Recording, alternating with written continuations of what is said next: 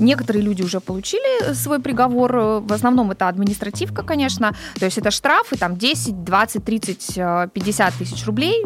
Ну, в зависимости, Подробности же, смотрите от в. Уголовном кодексе. И Там ссылка в в КОАП, описании. в КОАП, потому что А. э, Муж на час.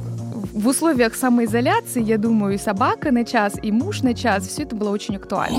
Не забывайте, пожалуйста, что сейчас практически во всех подъездах установлены камеры. Мгм. И ваш разговор с соседкой на Да. повышенных тонах может быть зафиксирован этой камерой, потом соседка возьмет запись, понесет ее опять же в полицию, и там э, вдруг промелькнет в ваших словах Ну подождите, ну подождите, ну чтоб ты сдохла. Ну, потому что она там, я не знаю, ну что-то там чтоб ты сделала. сдохла, это вообще Да. интересная тема, это уже угроза.